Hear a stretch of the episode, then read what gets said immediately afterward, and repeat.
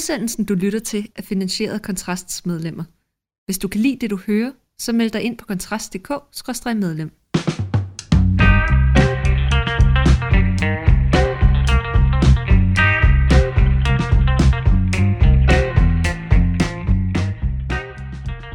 Så er vi i gang med ugens anden fyraften, og i dag der skal vi snakke lidt om øh, den pragmatiske idealisme, som Lars Lykke har indvarslet i, øh, i udenrigspolitikken. Og Lars Lykke er, som nogen måske har opdaget, taget til FN i øh, øh, øh, generalforsamling øh, i New York nu her, hvor øh, jeg tror det er Henrik Dahl, der har beskrevet det som en slags Roskilde Festival for, for diplomater, men Øh, der er ikke kommet så mange af de internationale statsledere, som mange måske umiddelbart havde formodet. Xi Jinping fra øh, Kina holder sig væk, det samme gør øh, Macron, hvis jeg husker rigtigt. Jeg ved ikke, Macron gør, men Rishi Sunak fra øh, Storbritannien kommer heller ikke. Øh, så det ser ud som om, det bliver sådan lidt mindre vigtigt, end det ellers har været. Og så er der jo hele diskussionen om, at øh, Danmark jo åbenbart bejler til at blive medlem af FN's Sikkerhedsråd næste år, og det er der jo nogen, der spekulerer i, om vores øh, kommende koranafbrændingsforbud, som er blevet vendt en del her på kontrast, måske har noget med det at gøre. Men jeg tænkte, vi lige skulle snakke lidt om, øh, om den her pragmatiske idealisme, som, øh, som Lars Løkke Rasmussen har, har indvarslet som et nybrud i, øh, i udenrigspolitikken. Og man kan jo sige, jamen, vi står jo også over for en, øh, en, en formodentlig ny verdensorden, hvor der er en lang række lande i det, som jeg tror mere progressive mennesker end os to, Rasmus, vi betale, så betegnet som, øh, som det globale syd. Så der er vel gode argumenter for, at man på en eller anden måde skal, skal indrette sig, så man måske kan få overtalt de, øh, de, de måske ikke så demokratiske lande sydpå til at, til at støtte øh, Danmark i en mere udsat verdensorden, end hvad vi tidligere har set, og hvor måske i særdeleshed Rusland og Kina kommer til at være vores store geopolitiske modstandere, eller hvad tænker du? ja, det er, jo, det er jo et enormt spørgsmål. Men ja, jeg synes, der er, der er noget interessant i de bevægelser, der har været i udenrigspolitik, og hvordan udenrigspolitik også har haft at gøre med indrigspolitik øh, de seneste år, og de strømninger, der har været. Øh, vi havde jo tilbage i, i nullerne efter 9-11, havde vi jo den her, som vi kan kalde altså idealisme, ikke? at øh, at verden skulle vest, vestlificeres, øh, og alle mennesker havde gemt det i sig en demokrat og en vestligsindet øh, forståelse for verden, hvis bare man fik dem øh, forklaret det godt nok, så skulle de alle sammen nok blive som, øh, som os. Det, øh, det var sjovt nok øh, kontra vores den udvikling, der så samtidig fandt sted i den indrigspolitiske diskussion om udlænding og integrationspolitikken, nemlig at kultur betyder noget, folk øh, bliver ikke bare danske af at bo her. Så på den ene side havde vi en udenrigspolitik, der byggede på, at folk nok skulle blive danske, hvis bare vi tog ned til deres lande og forklarede dem, samtidig med, at vi begyndte at få en udlænding- og integrationspolitik, det var særligt DF, VKO-tiden, der ligesom byggede, der kæmpede for at sige, hey, de bliver ikke danske, selv hvis de bor her. Så der var sådan en sjov, øh, hvad kan man sige, to veje, der ligesom kørte øh, modstridende et eller andet sted øh, der. Og så er der jo sket det i takt med, at DF's indflydelse på øh, den indrigspolitiske dagsorden, altså udlændingepolitikken og integrationspolitikken, begyndte at manifestere sig som værende sand, altså at DF nok havde fat i den lange ende, så begyndte den konservative øh, bevægelse i Danmark, men jo sådan set også andre steder i Europa og i Vesten og øh, USA, begyndte den nationalkonservative forståelse at prøve at aligne sig med det udenrigspolitiske. Altså forstået på den måde, at når vi kan se herhjemme, at folk bliver ikke bare vestlige af at bo her, og det handler ikke bare om, de fattige, eller de skal mere overførselsindkomst, eller lære sproget, eller hvad ved jeg. Så bliver det det nok heller ikke ved, at vi er idealistiske ude i verden. Så tingene blev ligesom mere og mere aligned i den forstand, at vores forståelse for, hvad vi kan få resten af verden til, begyndte at blive aligned med den forståelse, vi havde for, hvorfor der var problemer med udlændinge herhjemme i vores egne lande. Altså det er jo ikke kun Danmark, det er jo ligesom en trend, vi har set i hele den vestlige verden. Og det har jo så realis- hvad kan man sige, resulteret i, at vi har opgivet øh, ideen om idealisme i udenrigspolitik, altså den idealistiske forståelse, at det er muligt at forvandle resten af verden til, til Vesten. Øh, særligt med, med Trump, ikke? der jo blev, blev meget tydelig. Jeg var selv i mine øh, meget konservative øh, spæde fase af den overbevisning, at man måtte være, det er det, som Kasper Støvring kalder for partikularist, altså forstået på den måde, at man må have respekt for andre folkeslag, men samtidig have forståelse for, at vi ikke øh, er ens og, og kommer hinanden ved. Så frem for sådan en idé om, at nu skal vi ud og gøre dem vestlige, så skal vi så at sige lade folk passe sig selv, og så må vi leve i en partikulær verdensrum, hvor vi hver især har vores egne kultur og vores egne forståelser for, hvordan verden den ligesom hænger sammen, og hvad der er moralsk korrekt og moralsk forkert, og alle de der spørgsmål. Det var jeg stor tilhænger af, men jeg synes med tiden, at det er gået op for mig, at der var en naivitet forbundet med det, fordi der var den idé forbundet med, at hvis man droppede George Bush-doktrinen, som jo bare var hardcore øh, idealisme, hvis man droppede den, så ville øh, de andre også lade os være. Og det var jo nok en idé om vestlig, altså det var nok et udtryk for en vestlig arrogance faktisk, at man havde en idé om, at de kunne slet ikke røre os. Så hvis bare vi lå dem være, så ville vi alle sammen kunne leve hver for sig. Øh, og så måtte vi vende det blinde øje til, at de øh, undertrykte kvinder og har en homoseksuel og alt muligt andet, det skulle vi ikke blande os i. Men de ville i hvert fald ikke komme og blande sig hos os, fordi det havde de slet ikke styrken til andre steder i verden. Og den arrogance er jo blevet sat på prøve de seneste par år, særligt med Kinas, øh, hvad kan man sige, styrke, fremskridt, øh, Ruslands invasion af Ukraine, og så det, at vi tabte i Afghanistan, eller vi blev nødt til at trække os ud til sidst, at, at, at, at Mellemøsten så at sige også er tabt for os. Så den arrogance kan vi ikke tillade os at have længere. Og derfor tror jeg, at det, det, det vigtige for mig at se nu er, at vi skal verden hoppe ned i en åndssvag idealisme, der tror på, at vi kan omvende verden til at blive vestlig.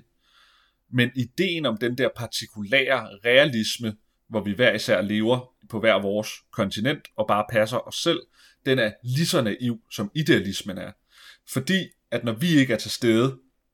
så er det os, der bliver presset. Og vi er ikke så overlegne,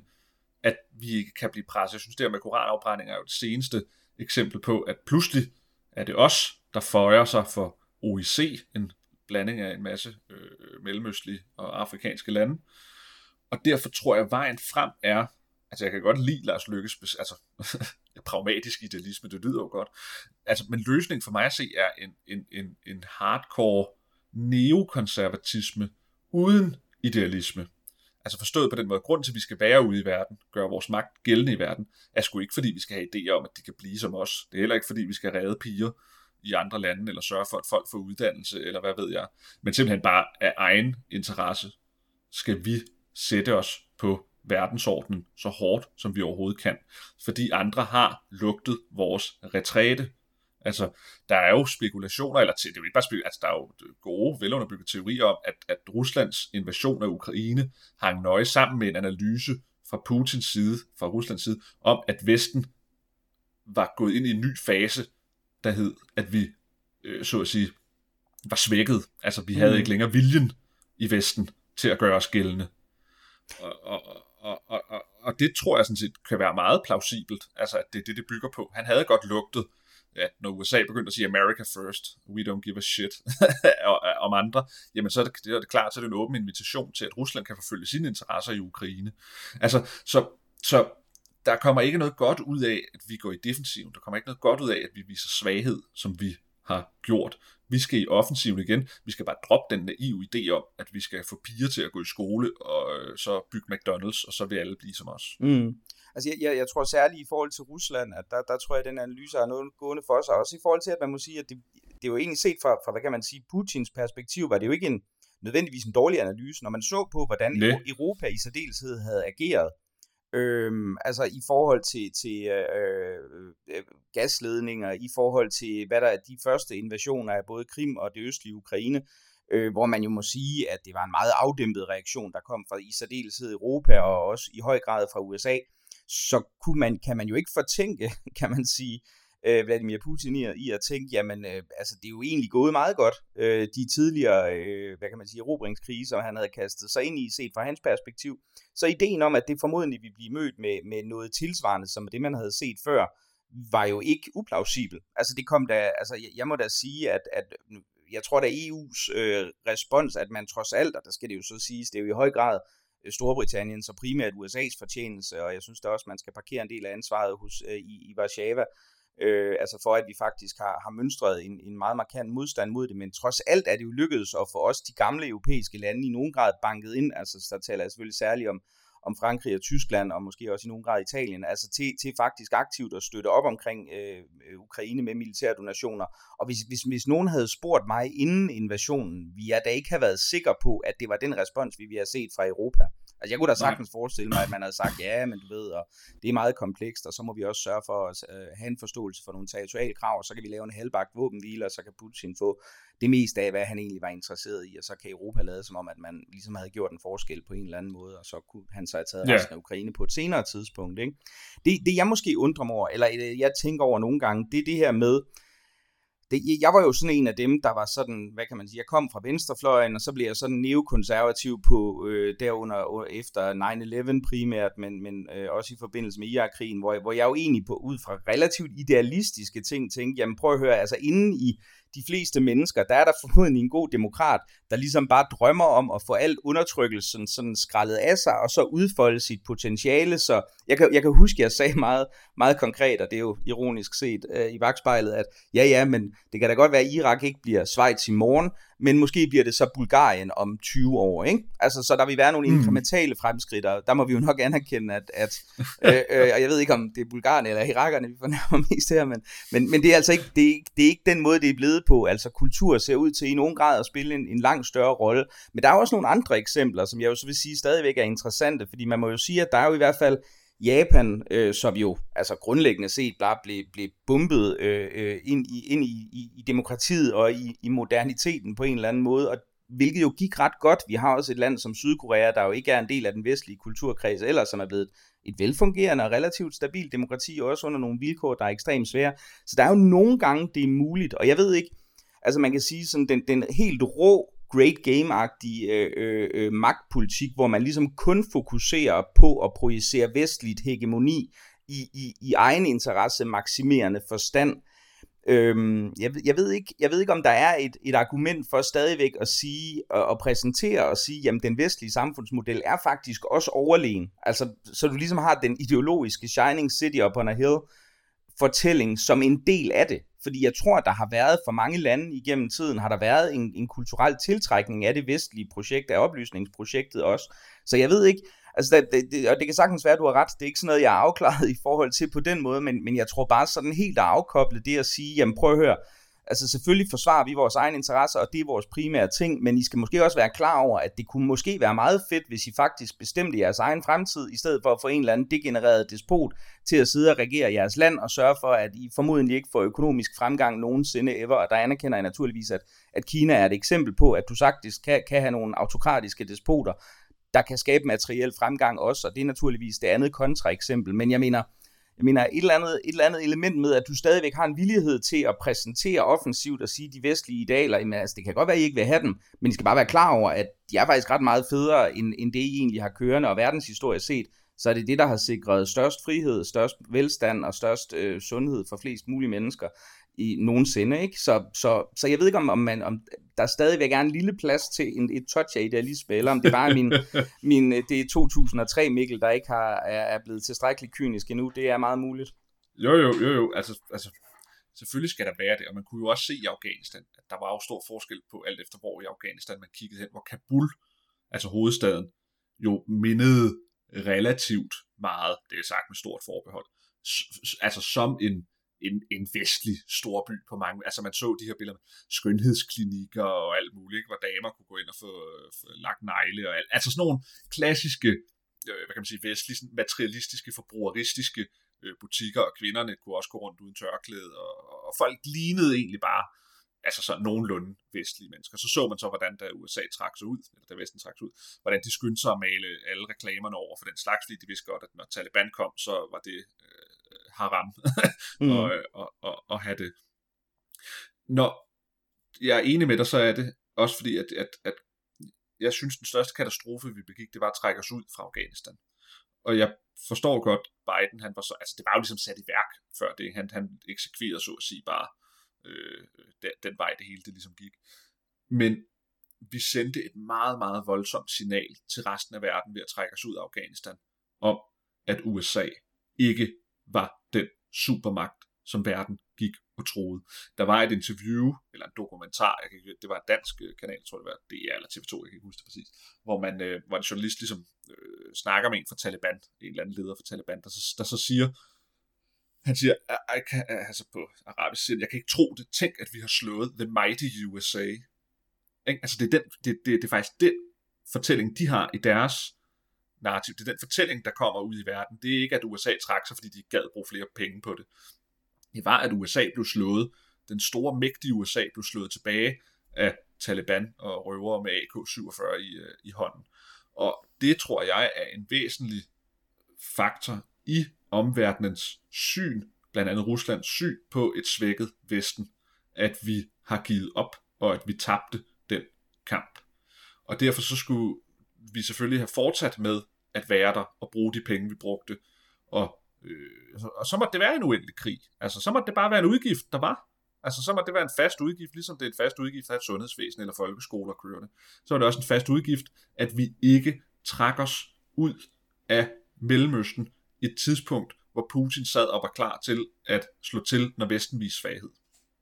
Ja, det, det er et godt spørgsmål. Altså, jeg ved det ikke. Altså, man kan jo sige, at, at, at, at Taliban havde jo den fordel, at de nogle gange bor i Afghanistan, og de har, altså, tiden er på deres side, og man kan sige, at på et eller andet tidspunkt vil der jo formodentlig komme en eller anden amerikansk præsident, som sad og tænkte, altså nu, nu er det måske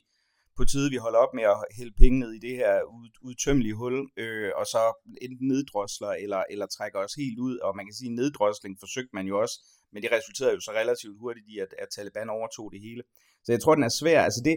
det, det, jeg ved ikke, men altså det eneste, jeg tænker, det er, at vi, vi har jo set det før, altså i forbindelse med Vietnam, der så vi jo billederne af amerikanske øh, soldater, der ødelagde deres egne helikopter, mens man øh, i, under tumultariske scener øh, evakuerede medarbejdere fra, og, og flygtninge fra, fra taget på ambassaden i Hanoi. Øhm, og, og der formåede USA jo stadigvæk at komme relativt, eller skal være ærlig, meget stærkt tilbage i løbet af 80'erne, og øh, reelt går jo sejrigt ud af den kolde krig, om det var USA, der vandt den, eller det var, det var Sovjet, der imploderede, kan man sikkert diskutere, men ikke desto mindre må man jo sige, at man formåede at projicere et meget stærkt øh, billede af USA, der, der altså hvis model endte med at gå sejrigt ud af det. Så jeg ved ikke om, jeg ved ikke, om det, det, er den, det er den ting, der er den afgørende i sidste ende, men jeg tror da klart, at det er noget, Putin har siddet og kigget på og tænkt, jamen er ham Joe Biden der, øh, i modsætning til den koleriske øh, øh Donald Trump, som jo kunne finde på alt muligt andet, jamen han var jo tydeligvis en, der havde tænkt sig at vende USA indad til, og, og så ville det jo nok være et meget opportunt tidspunkt at gå ind og, og realisere de drømme, som Putin har haft tænkt temmelig længe i forhold til nu Russia eller Ukraine, som jeg tror, vi kalder det her i Vesten. Ikke? Øhm, det, men, men det, jeg synes, der er interessant nu, og du nævnte det også selv i forhold til, til, øh, til, til koranafbrændingsforbuddet, det er jo, hvordan at vi på, på blot de her 20 år, der er gået siden Irak-krigen, ser et Vesten, der er gået fra trods alt, og nu skal man jo selvfølgelig huske, der var masser, der var modstandere i Irak-krigen, i, i modsætning til mig dengang, men stadigvæk som forsøgte at projicere idealer øh, ud i, i resten af verden. Og i dag, så kan vi jo så se, at i praksis, så er Lars Lykkes pragmatisk idealisme jo i den mest markante udmyndning i kraft af koranafbrændingsforbuddet, er jo blevet til det modsatte. Altså det er jo ja. simpelthen blevet til, at du nu altså eksplicit skriver ind i den danske straffelov i, i, i kapitler, der handler om forholdet til fremmede magter, at du skal give efter for nogle, altså sådan er det selvfølgelig ikke formuleret, men det er jo naturligvis det, der er, det, der er konsekvensen, at du giver efter nogle, for nogle krav, der er fremsat for regimer i Mellemøsten. Og det synes jeg jo er sådan det, der er det uhyggelige, ikke? fordi jeg, jeg, jeg er egentlig ikke, altså selve det der med, altså for eksempel nu, det, jeg ved ikke om der er mange, der har opdaget det, men, men øh, Lars Løkke har sagt, at et udslag af hans pragmatiske øh, idealisme, det er, at man vedbliver med at støtte øh, uh, givelandsbistand til Niger, der har været udsat for det her militære kub, og det ser ud til at være et rimeligt træls regime, men jeg skal indrømme, jeg er ikke inde i detaljerne i forhold til det. Og, og der sidder jeg der og tænker, ja, det kan der da godt være et argument for, altså jeg, jeg kan da godt se, at hvis vi kun skal kunne give til, til de perfekte, altså kunne, kunne pleje relationer, og yde støtte til de, de mest øh, altså Skandinaviens lignende lande, så er det nok ikke så mange lande, som vi i praksis kan gøre en forskel til, og der kan jeg da godt se, jamen, hvis vi vil forhindre kinesisk indflydelse i store dele af Afrika, eller russisk sågar, hvor, hvor Wagner-gruppen er super aktiv, så kan det da godt være muligheden at gøre det på, uden at jeg igen skal gå ind i, om, om de konkrete ja. nødhjælpspenge bliver brugt, bliver brugt fornuftigt, men, men, men, men jeg synes jo bare, at det uhyggelige er jo sådan den underliggende øh, Øh, øh, strøm om, at du i praksis skal indrette dig efter nogle meget magtfulde aktører ude, ude i verden, fordi jeg synes jo egentlig, at Ukrainekrigen om noget burde jo have vist, netop hvor defekt den logik kan vise sig at være i sin yderste yeah. konsekvens, yeah. fordi det er jo lige præcis den eftergivenhed, som vi så, jamen altså, åh, Rusland har nogle interesser, de vil gerne sælge, sælge gas til os, og det skal vi også huske, og måske var det også problematisk i forhold til, til, til, til nogle ting i forhold til det ukrainske mindretal, i, eller til det russiske mindretal i Øst-Ukraine, og det kan der have legitimate grievances og så videre. Altså, der, der mener jeg bare, at, at der illustreret det jo præcis, hvad den eftergivenhed har ført til, så at man forsøger det nu igen, synes jeg jo måske er, er et, et, et udtryk for en fundamental svaghed i forhold til troen på egen idealer og værdier øh, fra Lars Lykkes Ja. side. Ikke? Ja, ja. Altså, jeg, jeg, jeg synes jo, at der er noget befriende og noget rigtigt i, at Lars Løkke, da han præsenterede den her pragmatiske idealisme, sagde, at vi bliver ligesom nødt til at acceptere, at vi bliver nødt til at lave alliancer og samarbejde med lande, der ikke har samme værdisæt som os. Og det er jo helt åbenlyst, Mm. at, at det er en nødvendighed i en global verden, hvor man ikke behøver at stå og fyre floskler af konstant som en eller anden statsleder eller udenrigsminister, selvom altså, at det bare er ævl, de står og fyrer af. Ikke? Altså, det er jo helt åbenlyst, og der er der jo nogle positive takter i det, nemlig at, at han har droppet, lyder det til, altså han har droppet den der, at man skal gøre vestens værdier gældende i den der klassiske, idealistiske forstand. Problemet er bare, at han så har tolket det som, at vi skal give os Mm synes jeg, det tyder på med koranafbrændingsforbuddet. At, det, at vi skal lave sådan en trade-off. Vi giver lidt til jer, så giver I lidt til os. Nej, altså, altså det er ikke sådan, det skal forstås, når vi skal droppe idealisme, eller være pragmatiske i vores idealisme. Sådan som det så burde forstås er, at vi ikke er kommet for at frelse verden, men vi er kommet for at sætte os på den.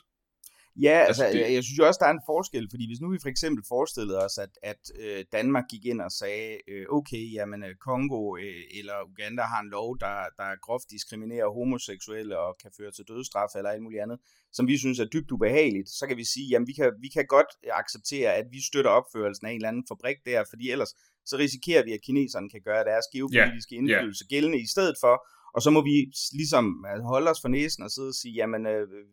vi kan protestere imod det i en eller anden henseende, men så må vi acceptere, at, at den realpolitiske øh, spillebane ser nogle gange sådan ud, at alternativet vil være markant værre. Problemet er jo her, at vi går ind i forhold til danske borgers rettigheder og indskrænker dem. Ikke? Altså det er jo, det er jo, Jo, der, jeg synes, jo, det, jo, er jo, der, jeg synes, det, bliver, det bliver meget Ja. surrealistisk, at, at grundlæggende set Ja. kunne man jo netop, og det er også der, det bliver sjovt i forhold til det, du selv siger, at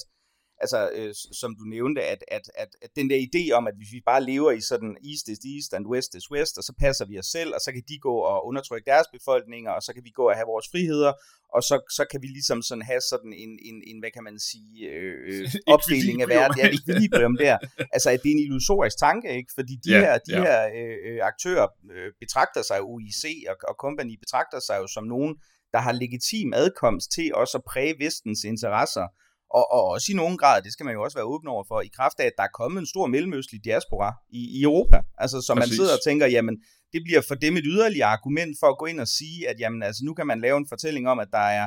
øh, øh, øh,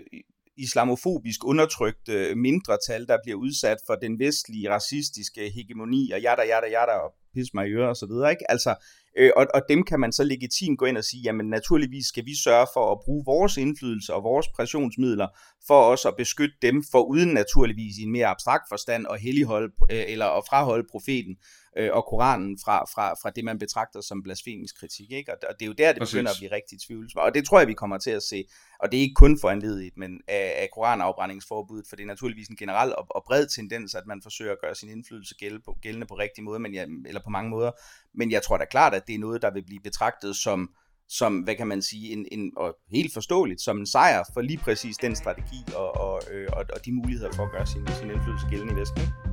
Fuldstændig enig. Så mange var ordene for Fyraften øh, med kontrast. I dag mit navn det er Mikkel Andersen, og ved den anden mikrofon sidder Rasmus Ulstrup Larsen, og så vil jeg bare sige tak, fordi du lyttede med.